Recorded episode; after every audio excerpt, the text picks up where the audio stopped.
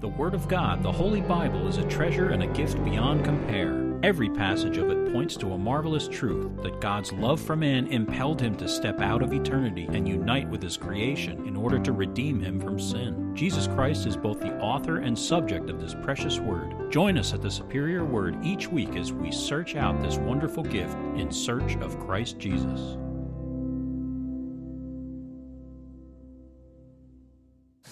Psalm 129, a song of ascents.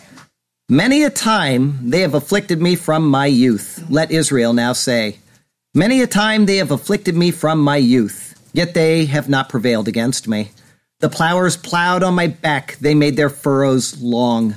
The Lord is righteous. He has cut in pieces the cords of the wicked. Let all those who hate Zion be put to shame and turned back.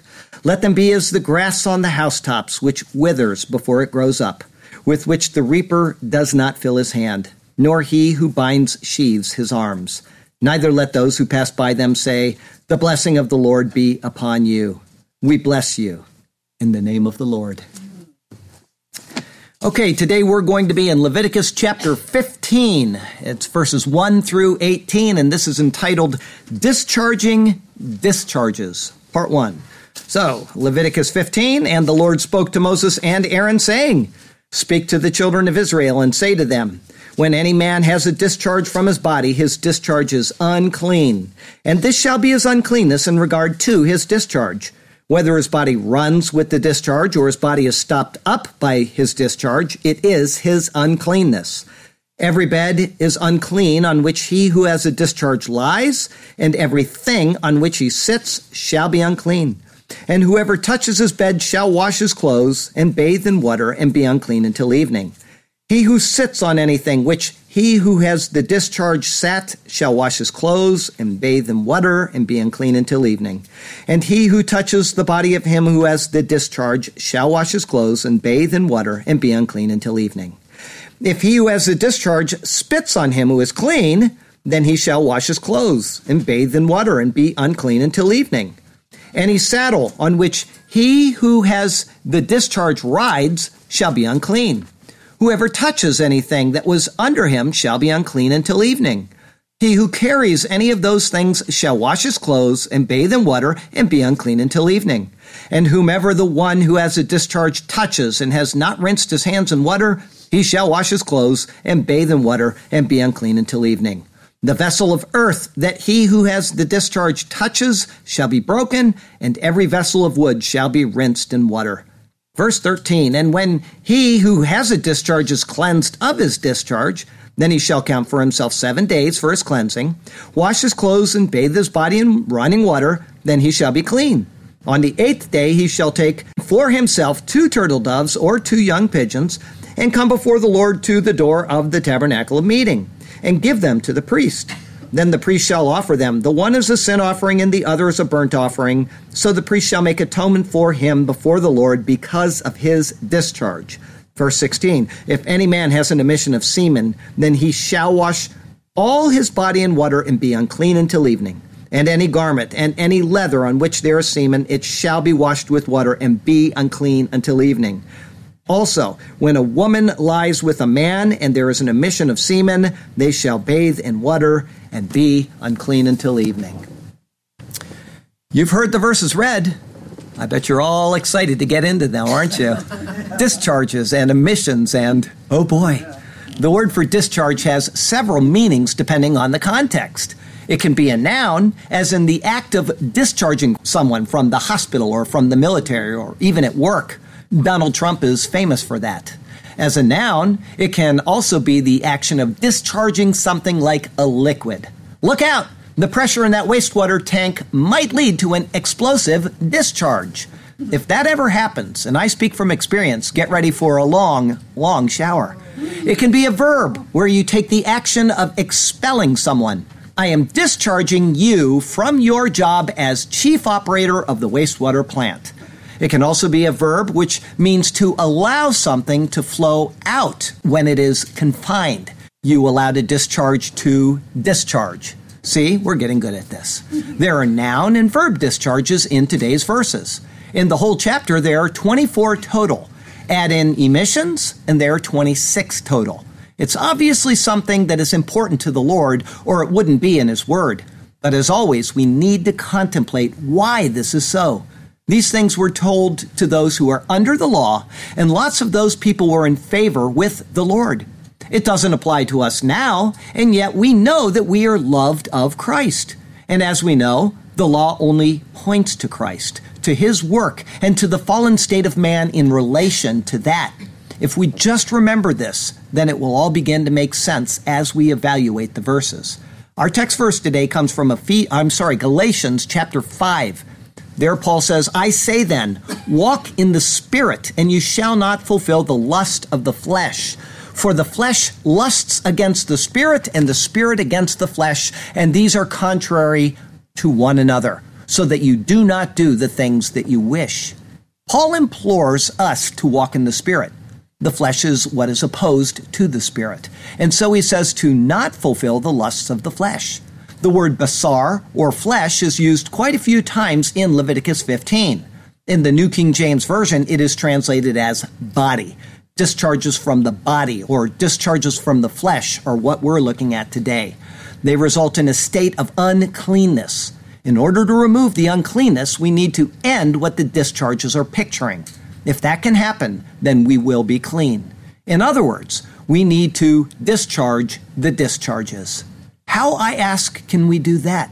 The answer is found in His superior word. And so let's turn to that precious word once again. And may God speak to us through his word today, and may his glorious name ever be praised. Now, before we go on, I want to read you, because I skipped this today, I want to read you several uh, verses from the book of Hebrews, which tell us that the law is done. It is over. It is annulled in Christ. And this is important that we remember to do this because if somebody clicks onto one of these sermons, they're going to need to uh, uh, understand because there's a lot of people that think we still are obligated to the laws of the uh, Mosaic covenant. And so I'm going to take you very quickly to Hebrews chapter 7, where it says, in verse 12, for the priesthood being changed of necessity, there is also a change of the law. We were under the Aaronic priesthood, the people of Israel. Christ came, established the new covenant in his blood. There is a change in the law, meaning that the law is done from verse 18 of the same chapter, he says, For on the one hand, there is an, an, annulling of the former commandment, meaning the law of Moses, because of its weakness and unprofitableness. The law of Moses, according to the book of Hebrews, is annulled.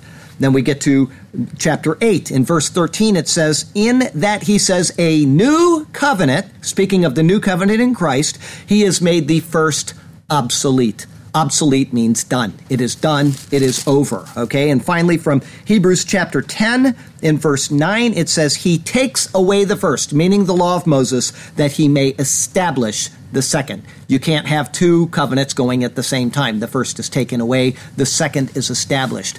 Adding on to that, Colossians 2, verse 14, where it says that Christ died right? And that uh, the law died with him. It is nailed to the cross, okay? The symbolism is that Christ died on the cross. He is the embodiment or the fulfillment of the law. When he died, the law died with him, okay? So there's a couple of examples there, a million more in the Bible. We're going to see an implicit one right here in our verses today from Leviticus 15, an implicit reference to the ending of the law. Anyway, our first thought today is unnatural discharges. It's verses 1 through 12. Verse 1 And the Lord spoke to Moses and Aaron, saying, like verse 1433, the address is once again made to both Moses and Aaron. What is ahead discusses defilement and ritual purification due to bodily discharges. It is a law coming from the Lord, and therefore it is given through the lawgiver Moses. But it also deals with priestly purification, and so Aaron is addressed as well. As we continue to see, Moses and Aaron are jointly addressed at the giving of the laws which concern overall defilement. The chapter itself is going to be divided up first into defilement of men. This is going to go from verses 2 through 18, and next it will cover defilement found in women. That's from 19 through 30. After this, a final summary is made in verses 31 through 33, highlighting the reason for the contents of this chapter. Verse 2 Speak to the children of Israel and say to them, as we have seen on several important occasions, the Lord is speaking through Moses and Aaron, but his audience is specifically the children of Israel. What is being conveyed is not simply for the priests to have rolled up in a scroll and secreted away for times of need, but it is to be regular instruction for the people of Israel at all times. It was to be as commonly held knowledge to them as driving on the right side of the road is for us today. That is, of course, unless you're in a country where they drive on the left side of the road, which would then be the right side of the road for you to drive on, even though it's the left side of the road. Verse 2 continues When any man has a discharge from his body, his discharge is unclean. As I said, the first section, which now begins in verse 2, is directed to uncleanness in men. The word for discharge is zuv. It indicates that which flows or gushes. It is the word first used in Exodus 3, verse 8, to describe the land of Canaan, which flows with milk and honey. The word for body is basar, or literally flesh. It speaks of the body itself, but it is also euphemistically used of the organ of generation, as when a male is circumcised in the foreskin of his flesh. It can also mean blood relations, such as when saying, You are my brother in the flesh. And again, it can be used to indicate man over against God in his fallen state, as in Sam walks in the flesh and not in the spirit. And finally, it can speak of all living creatures, as in all flesh is known to God. Both testaments give these to some extent. Understanding these various connotations of the word will help us to understand what the Lord is showing us in this chapter. The term body or flesh in this chapter is used in a couple of ways. The first is that of the private parts of a person. The Greek translation of the Old Testament translates hazav or the discharge, believe it or not, as the gonorrhea. However, in some verses, such as in verse 16, it's probably speaking of the whole body. Because it speaks of the private parts concerning the discharge, some scholars immediately jump on it as resulting from the sin of illicit sex. However, this may or may not be the case. It could indicate that, or any other type of discharge that a person gets, whether through illicit sex or simply catching an infection in some other way. However, for a New Testament picture, it indicates something which causes spiritual uncleanness. Verse 3 And this shall be his uncleanness in regard to his discharge, whether his body runs with his discharge or his body is stopped up by his discharge, it is his uncleanness. Here we have a word found only once in all of Scripture. It is the verb ruer or run. It actually means to drool, and so by implication, it is something which runs out of the body. The other word meaning stopped up is also new to Scripture, khatam. It indicates to seal, as a king would seal a document. Thus, by implication, it indicates the discharge is stopped up. In either case, running discharge or one which is stopped up, the person is considered unclean. In type, both picture sins of the flesh. One is active, one is passive. The running discharge is a sin of the flesh that is seen and noticed by all. A person engaged in making porn films might be such a person. On the other hand, the stopped up discharge would be a person who looks at pornography. One is outwardly evident, the other is inwardly so. This same concept can be seen in multiple types of sins of the flesh. In such, the person is defiled and unclean. Verse 4 Every bed is unclean on which he who has the discharge lies, and every thing on which he sits shall be unclean. As we've seen elsewhere, defilement is not limited to people alone, but to the things a person comes in contact with. In this case, it extends to any bed upon which a person lies or anything on which he sits. The word everything here is a word which indicates a utensil. Thus, it extends to saddles, chairs, something as an improvised chair, a blanket, whatever else. The bed and the chair are both places one occupies. The bed is where one rests. The seating is where one engages in fellowship and discourse. The place that a person who is engaged in sins of the flesh lies or sits is considered as unclean because the person who occupies it is unclean. For a person to go to their place of rest or fellowship is then to indicate that they have accepted their unclean state in order to participate in it. As Paul says in Galatians, or I'm sorry, 1 Corinthians 15, do not be deceived. Evil company corrupts good habits. Awake to righteousness and do not sin, for some do not have the knowledge of God. I speak this to your shame. This is then pictured in the next verses. Verse 5 And whoever touches his bed shall wash his clothes and bathe in water and be unclean until evening. This corresponds to the first half of verse 4. From the uncleanness which is spread from the infected person to the bed, their place of leisure, so the uncleanness transfers also to another person who would touch that infected article. In Numbers 5, verse 2, such a discharge was sufficient to put anyone so infected outside of the camp entirely, just as a person with leprosy was to be. Sin is an infectious disease, and it renders all who come in contact with it unclean. To be expelled from the camp means that one is out of fellowship with the congregation.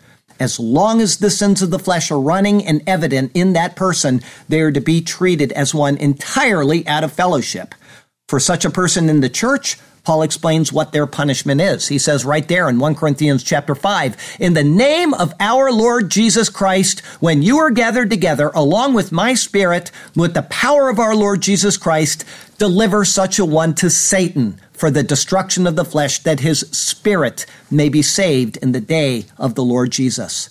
He explains what that means in verse 13 of the same chapter. He says, Therefore, put away from yourselves the evil person. What we're seeing in Leviticus is actually typological of that which is happening in the New Testament church. A person has a sin of the flesh and we are to expel them, just as that person was expelled from the camp. For someone who is not running with such a sin of the flesh, but who comes in contact with them, they also become defiled through their contact. This is why we are told to not have fellowship with deeds of darkness, but we are to put on holiness like a garment and to keep ourselves from participating in these things. We are to separate ourselves from such evil. Verse 6 He who sits on anything on which he who has the discharge sat shall wash his clothes and bathe in water and be unclean until evening. This corresponds with the second half of verse 4. Like the bed of the first half, the same is true with anything which is sat on in the second. Anyone who sits on whatever the person with the discharge sits is likewise unclean. As I said, the place where one sits is their place of discourse and fellowship. For a person to hang around and fellowship with someone who is engaging in sin would then defile that person. During the time of his defilement, he is excluded from the benefits of the sanctuary. He has touched the place which is occupied by a person engaged in a discharge of the flesh, and he has acquired his defilement as well. Verse 7 And he who touches the body of him who has the discharge shall wash his clothes and bathe in water and be unclean until evening. Here, the same word is used which has already been seen before, basar or flesh. This may or may not be taken in the general sense of the word, indicating the body or it may still be speaking euphemistically about the private parts in particular. The many uses of the word often make it necessary to deduce exactly what is being referred to. In this instance, it is probably touching the euphemistically noted part of the body, which renders another unclean and requiring to go through the same rituals as other circumstances. This is going to be explained in greater detail in verse 13. For the Israelite, this verse doesn't give any exceptions at all. And so it would seem that even a priest or a physician who touched the unclean person would be defiled by the touch. To touch a person engaged in a spiritual discharge of the flesh is symbolic of actively participating in that sin with them. One could use as an example a person who is caught up in drugs. It is an open and running discharge in their life. A person in the church might slip and join together with the drug addict. This would be comparable to what's seen here. He isn't a drug addict, but he touched or joined with the person who is an addict during a moment of weakness. This is what is seen in this verse. This could go with any such sin of the flesh. They have made themselves unclean by joining with the person who is actively engaged in such things. Verse 8 If he who has the discharge spits on him who is clean, then he shall wash his clothes and bathe in water and be unclean until evening. Now is seen a verb used only here in Scripture, rakak. It means to spit. From it comes the noun rok, which is the spit in one's mouth. That is used several times, including Isaiah 50, verse 6, which is a prophecy of Christ being spat on by others. Here's what it says there I gave my back to those who struck me, and my cheeks to those who plucked out the beard. I did not hide my face from shame and spitting.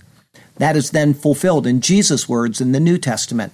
Behold, we are going up to Jerusalem, and the Son of Man will be betrayed to the chief priests and to the scribes, and they will condemn him to death, and deliver him over to the Gentiles, and they will mock him, and scourge him, and spit on him, and kill him. And the third day he will rise again. Now, if you remember, we go back to that sermon where I talked about the uncleanness of a woman in childbirth.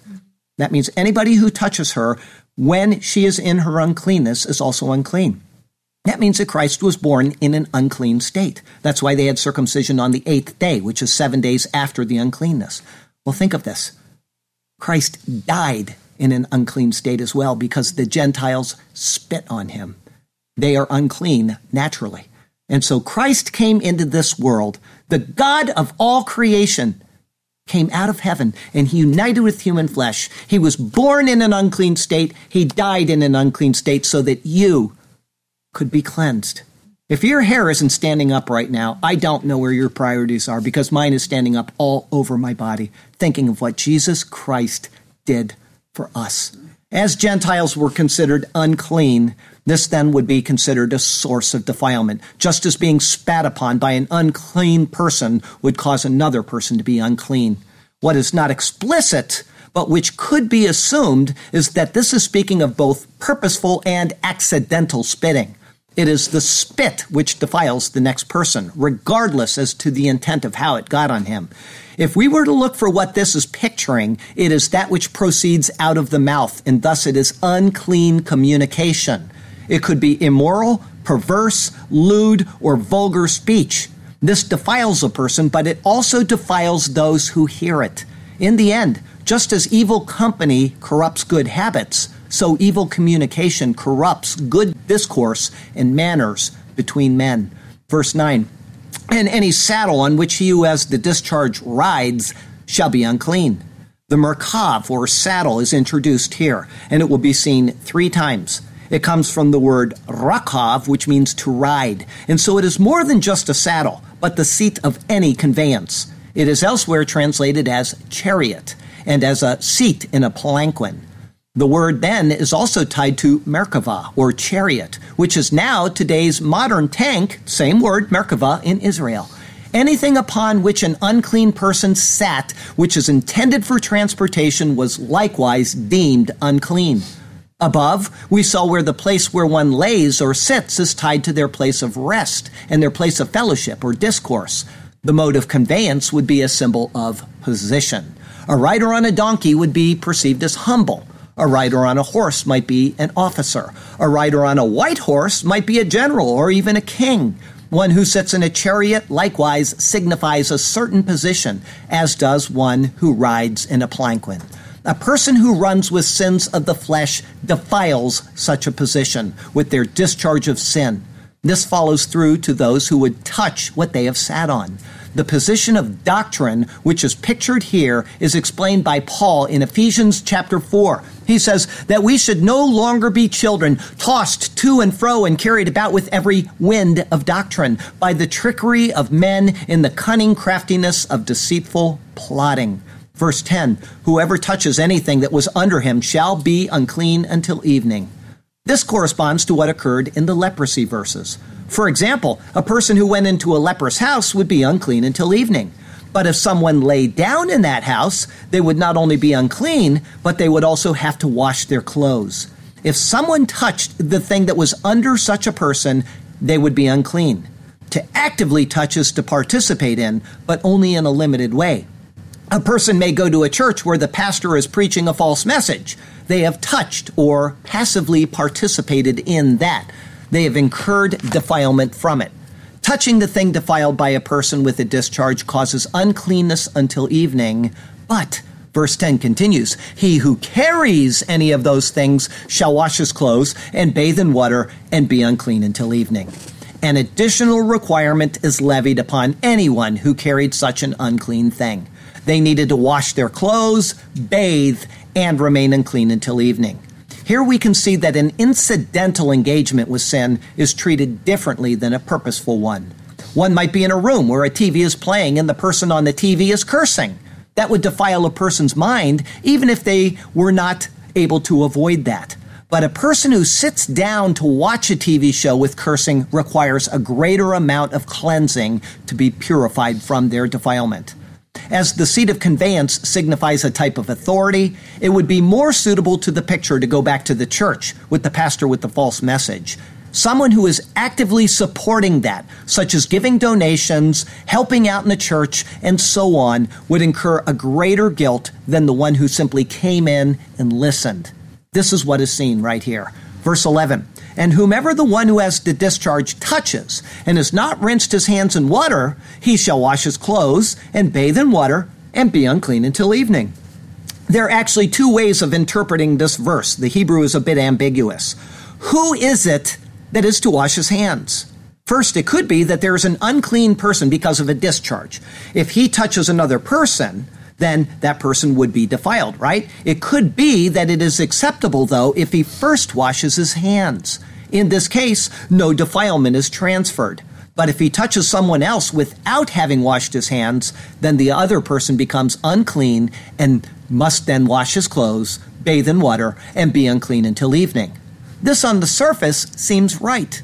However, and secondly, it could be that the person who is touched by the unclean person immediately washes his hands and is thus symbolically purified. If he doesn't do this, then he needs to wash his clothes, bathe in water, and remain unclean until evening. Either way, problems arise because only the hands are mentioned, even if a different part of the body actually touched the other person. And so, either way, the transfer of defilement is symbolic. And because of this, I would go with the second possibility. If a defiled person touches a clean person, that clean person could wash his hands, symbolizing purification, and not be considered unclean. This is more likely in picture because washing one's hands elsewhere pictures innocence. The unclean person is already unclean, but the one he touches is not necessarily so. And so, in order to proclaim their innocence and in an immediate rejection of the sin which has been thrust upon them, they wash their hands in acknowledgement of that. Three examples from Scripture will show this symbolism. The first is from Deuteronomy chapter 21. If anyone is found slain, lying in the field in the land which the Lord your God is giving you to possess, and it is not known who killed him, then your elders and judges shall go out and measure the distance from the slain man to the surrounding cities. And it shall be that the elders of the city nearest to the slain man will take a heifer which has not been worked and which has not been pulled with a yoke. The elders of that city shall bring the heifer down to a valley with flowing water, which is neither plowed nor sown, and they shall break the heifer's neck in the valley. Then the priests, the sons of Levi, shall come near, for the Lord your God has chosen them to minister to him, and to bless in the name of the Lord. By their word, every controversy and every assault shall be settled. And all the elders of that city nearest to the slain man shall wash their hands over the heifer whose neck was broken in the valley. Then they shall answer and say, Our hands have not shed this blood, nor have our eyes seen it. Provide atonement, O Lord, for your people Israel, whom you have redeemed, and do not lay innocent blood to the charge of your people Israel. And atonement shall be provided on their behalf for the blood. So you shall put away the guilt of innocent blood from among you when you do what is right in the sight of the Lord. A declaration of innocence is made, and it is accompanied by the elders, meaning the city's representatives, washing their hands over the dead substitute. We proclaim our innocence. A second example comes from Psalm 21. Here's what it says I will wash my hands in innocence, so I will go about your altar, O Lord, that I may proclaim with the voice of thanksgiving and tell of all your wondrous works. Lord, I have loved the habitation of your house and the place where your glory dwells. In the psalm, David clearly ties the washing of hands in with his innocence. He then says this allows him to go about the Lord's altar. This is something he could not have done if he were unclean until evening. And finally, the most notable occurrence of washing one's hands in all of Scripture is recorded in Matthew chapter 27. But the chief priests and the elders persuaded the multitudes that they should ask for Barabbas and destroy Jesus. The governor answered and said to them, Which of the two do you want me to release to you? They said, Barabbas. Pilate said to them, What then shall I do with Jesus, who is called Christ? They all said to him, Let him be crucified. Then the governor said, Why? What evil has he done? But they cried out all the more, saying, Let him be crucified.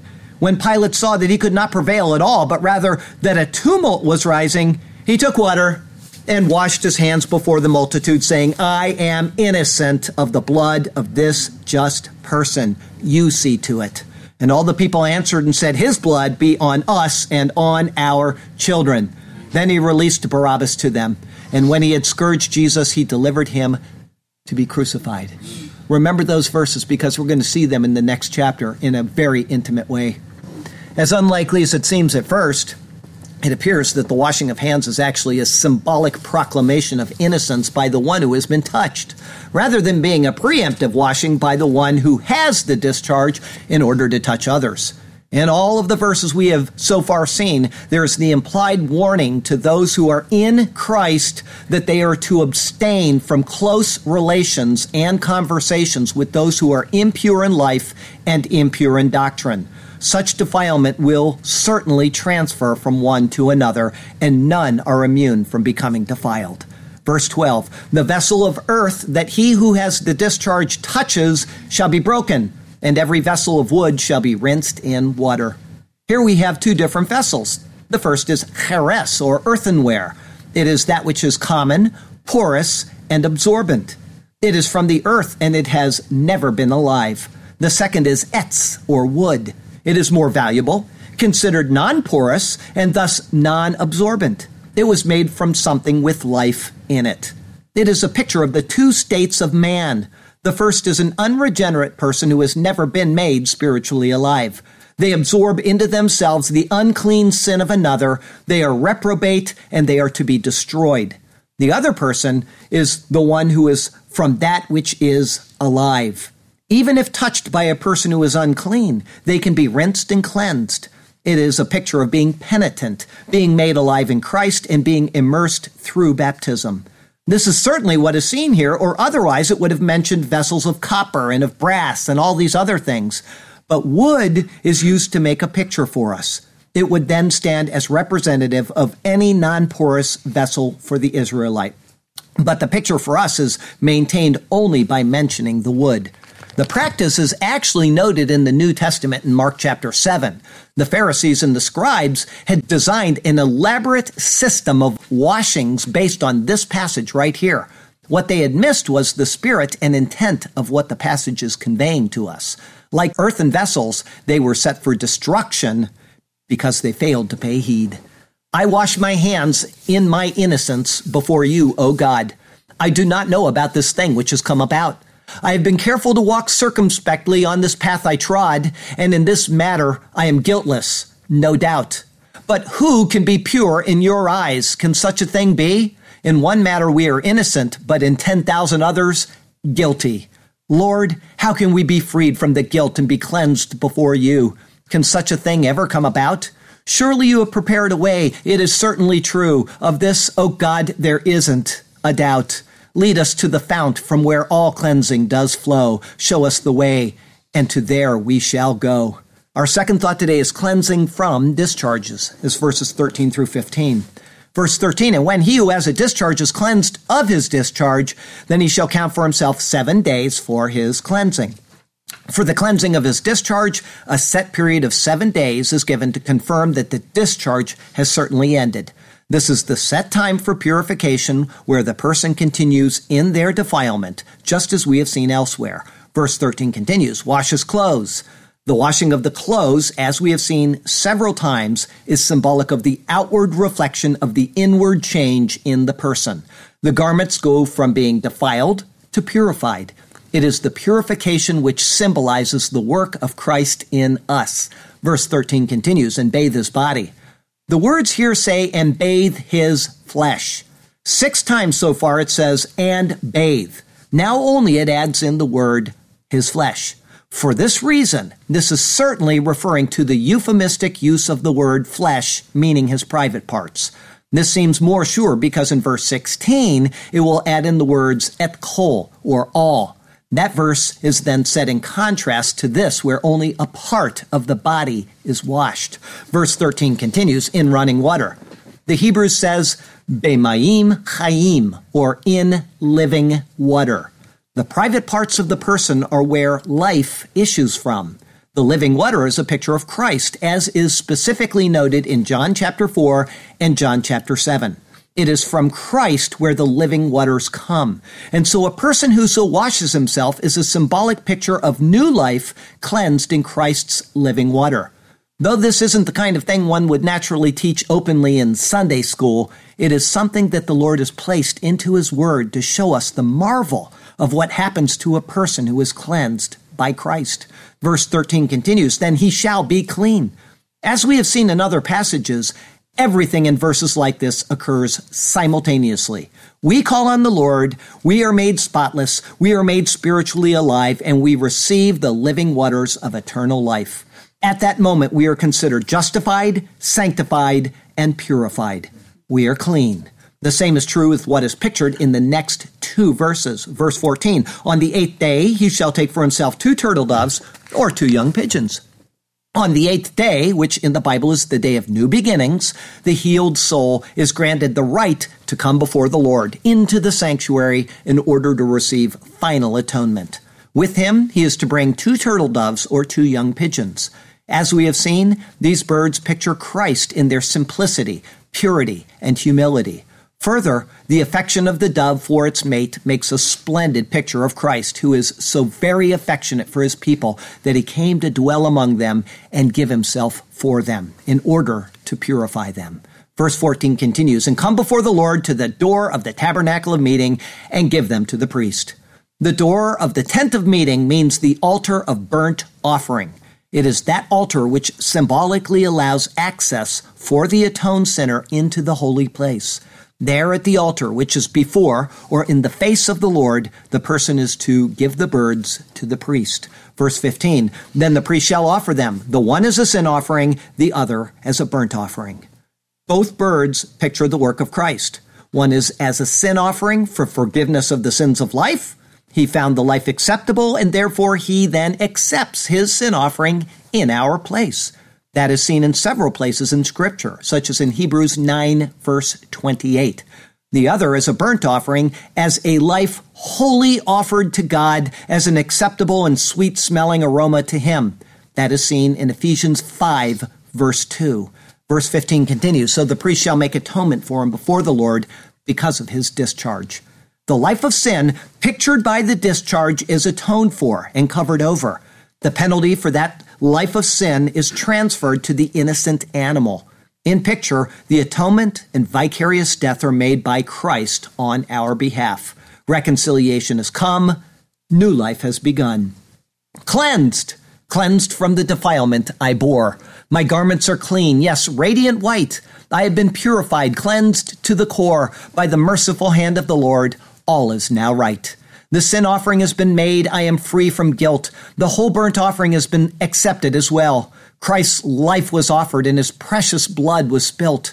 I am saved and free, no longer condemned to hell. The Lord is gracious. He has done it all for us. He has freed us from our unclean discharge forevermore. All hail the glorious name of Christ Jesus, now eternally cleansed and eternally pure. Our third thought today is natural discharges. It's verses 16 through 18. A few things about verse 16 and those two to come after it. First, most commentators say that verse 16 is an involuntary emission. Nothing here says that. One commentator I read goes so far as to say this. He says, which through involuntary might arise from some lustful dream or imagination. But if it was voluntary and by a man's own procurement when awake, it was esteemed abominable and a degree of murder. That is a complete abuse of what is being relayed in Genesis chapter 38, which he cites. If you want to know what those verses are saying there in Genesis 38, go watch the sermon. The issue of whether this is voluntary or involuntary is completely irrelevant to what is being conveyed and why it is being said. Secondly, these verses are a part of the law of Moses. They are done. Done means done. What they pictured is now fulfilled. The last thing that Christianity needs is a whole bunch more neurotic people than we already have.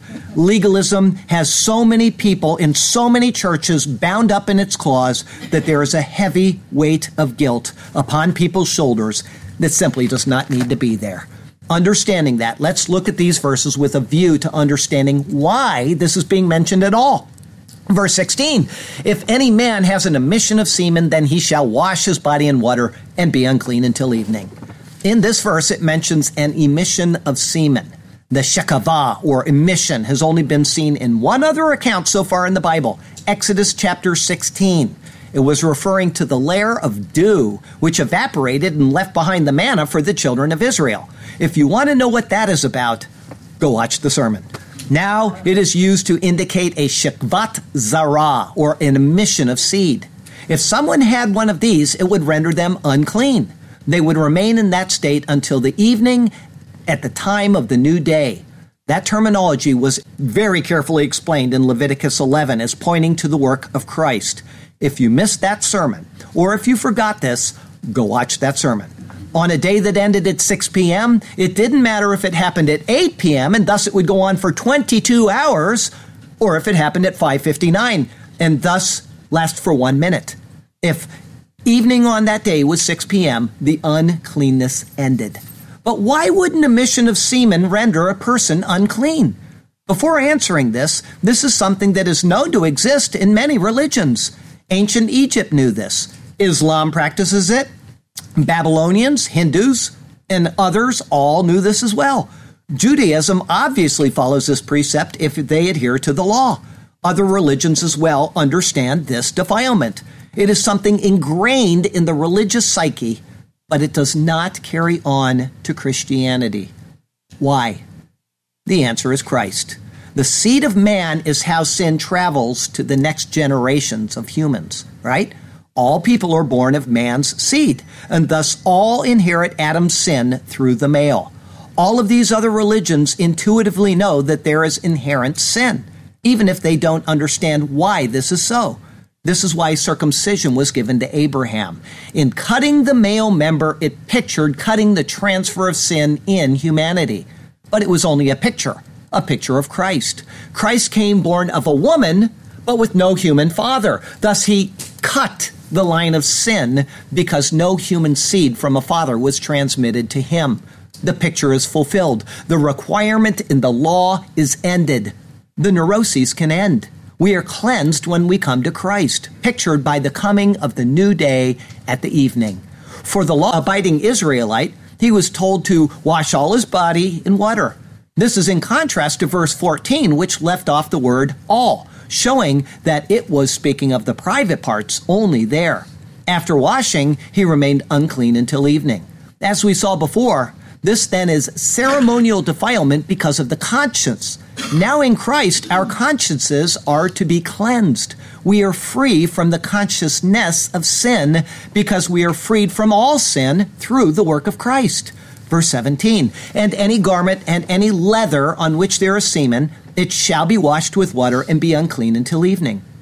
The Hebrew says, and all garments and all skin. The garments are representative of the external appearance of a person, as we saw just a few verses back, as are items of skin. As coverings, they were considered unclean until evening because of the transfer of the seed bearing Adam's sin. Jude understood this and was certainly thinking of this very verse when he wrote these words in Jude 22 and 23. And on some have compassion, making a distinction, but others save with fear, pulling them out of the fire, hating even the garment defiled by the flesh. In type, our coverings are cleansed and purified through the work of Christ, pictured by the evening or the start of the new day. Verse 18 finishes our verses today. And also, when a woman lies with a man and there is an emission of semen, they shall bathe in water and be unclean until evening. This is a verse for neurotics if not properly understood. First point, this was not the case at creation. Nothing is said about this in Genesis 1:28. All it says is, then God blessed them, and God said to them, be fruitful and multiply and fill the earth and subdue it. Further, nothing is said of this until this time in history. It is a precept of the law intending to look forward to Christ. Second point, which so many scholars seem to overlook it is the emission of semen and not the act which led to it that is unclean. The act between the man and his wife, which it must be according to the Bible in all dispensations and in all circumstances, is never considered either sinful nor to be abstained from, except when mandated by the Lord under the law and for very specific reasons.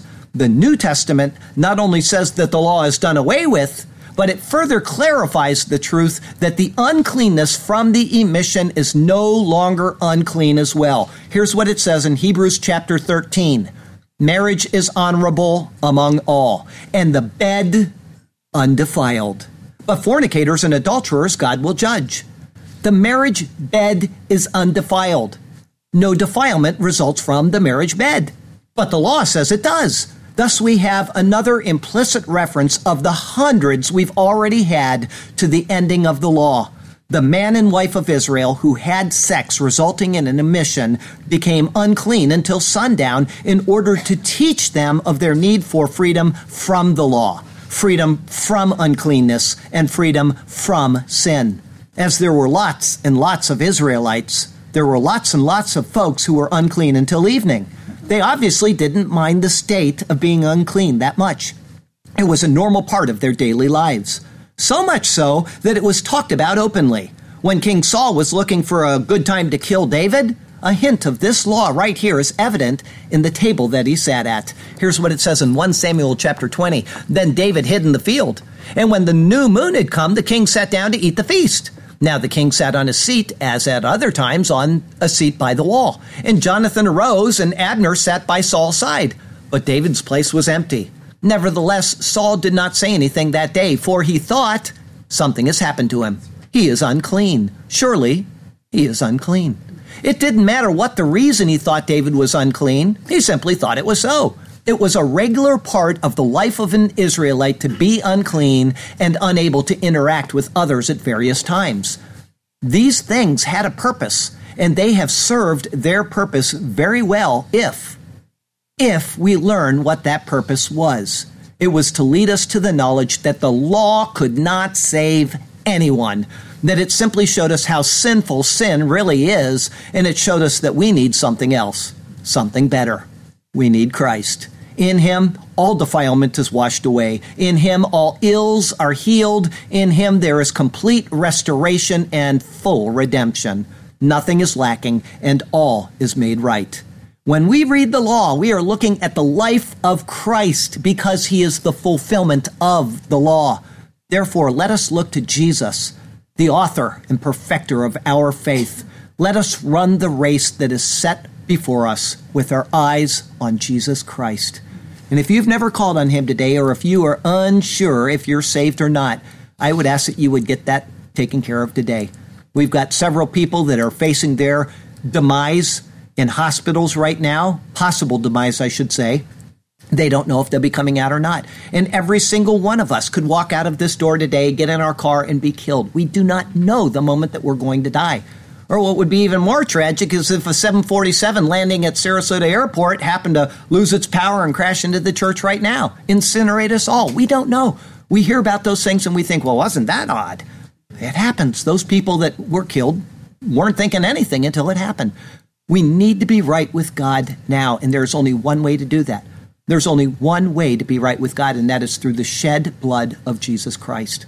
Only He can take away our sin guilt. And that is seen through every single sermon that we have done for hundreds of sermons in Genesis and Exodus and Leviticus and in the book of Jonah and in the book of Ruth.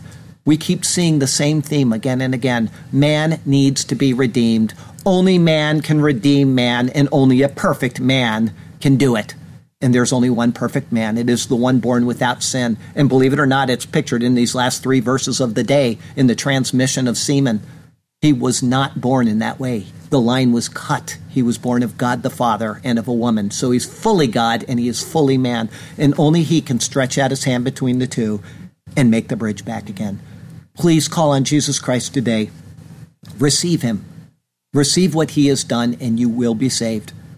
All the Bible says is when you believe, if it becomes a heart knowledge instead of just a mental knowledge that Christ died and rose again, when you believe that, the Bible says that you will be sealed with the Holy Spirit, and the Holy Spirit is a deposit, is a guarantee of our future redemption.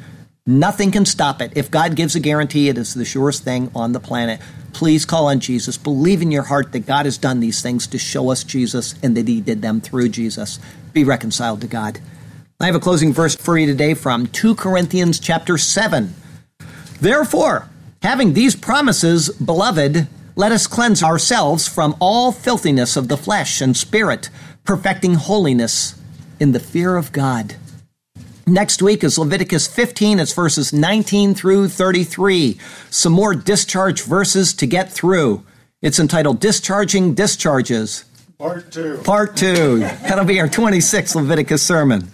And I'll tell you this, I say it every week. The Lord has you exactly where He wants you. He has a good plan and a purpose for you. Even if you have a lifetime of sin heaped up behind you, He can wash it away and He can purify you completely and wholly.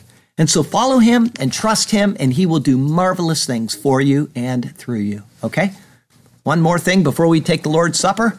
That's our poem of the day entitled Discharging Discharges. And the Lord spoke to Moses and Aaron, saying, These are the words to them he was relaying. Speak to the children of Israel and say to them, When any man has a discharge from his body, his discharge is unclean. This is how it shall be. And this shall be his uncleanness in regard to his discharge, whether his body runs with his discharge, as I address, or his body is stopped up by his discharge, it is his uncleanness. Every bed is unclean on which he who has the discharge lies, and everything on which he sits shall be unclean, as to you I apprise. And whoever touches his bed shall wash his clothes and bathe in water, as I say, and be unclean until evening, at the turn of the new day. He who sits on anything on which he who has the discharge sat shall wash his clothes and bathe in water, and be unclean until evening. Yes, because of that. And he who touches the body of him who has the discharge shall, as I say, wash his clothes and bathe in water, and be unclean until the evening time of day. If he who has the discharge spits on him who is clean, then he shall wash his clothes and bathe in water too, and be unclean until evening, such as I am instructing you. Any saddle on which he who has a discharge rides shall be unclean, and nothing else besides. Whoever touches anything that was under him, as I say, shall be unclean until evening, the turning of the day. He who carries any of those things shall wash his clothes and bathe in water as well, and be unclean until evening. As to you, I now clearly tell. And whomever the one who has a discharge touches and has not rinsed his hands in water, as you know, he shall wash his clothes and bathe in water, and be unclean until evening. Certainly it shall be so the vessel of earth, that he who has the discharge touches, this is not good. It shall be broken, and shall be rinsed in water every vessel of wood. And when he who has a discharge is cleansed of his discharge, then he shall count for himself for his cleansing seven days, wash his clothes and bathe in running water, then he shall be clean. He has entered a clean phase. On the eighth day he shall take for himself two turtle doves or two young pigeons, so he shall obey and come before the Lord to the door of the tabernacle of meeting, and give them to the priest, as to you I now say. Then the priest shall offer them. The one is a sin offering, and the other is a burnt offering. So the priest shall make atonement for him before the Lord because of his discharge. This his proffering. If any man has an emission of semen, then he shall wash in water all his body and shall be unclean until evening. So it shall certainly be. And any garment and any leather on which there is semen evident, it shall be washed with water and be unclean until evening, until the day is spent. Also, when a woman lies with a man, and there is an emission of semen such as seen, they shall bathe in water, and until evening be unclean. Lord God, it is we who have been unclean. It is we who had walked away from you. Our sins defiled us. Only stained garments were seen. Our iniquities were stained through and through. But in your amazing love and in your magnificent mercy, you made a way for us to be brought back to you. Through the blood of Christ ended the great controversy. We have been reconciled wonderful things you did do. Hallelujah to Christ our Lord. Hallelujah to the purifier of our souls. For each person cleansed by his precious blood who have been recorded there in heaven's rolls. We praise you, our matchless King. We praise you now and for all of our days. To you forever will the saints break forth and sing. And to you, O God, we give all of our praise. Hallelujah and amen.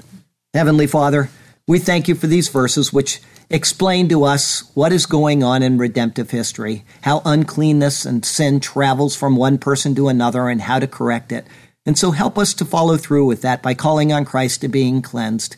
And help us to keep away from immoral discourse and uh, vulgar things. Help us to stay away from people who are sinning and yet to love them enough to tell them about how to get out of their sin. And Lord, the lesson is in your word today. If there is sin in this church and if it arises, help us to be strong enough to expel it from the church so that we don't turn into a church like so many others, which have turned away from you and accepted things which should not be accepted into their congregations. Help us in this, Lord, and help anybody that is in a church that is facing this to be strong and to stand on your word above all else, to stand on your word and be honoring of what Christ did and to be honoring of what he expects of us. Help us in this, O oh God.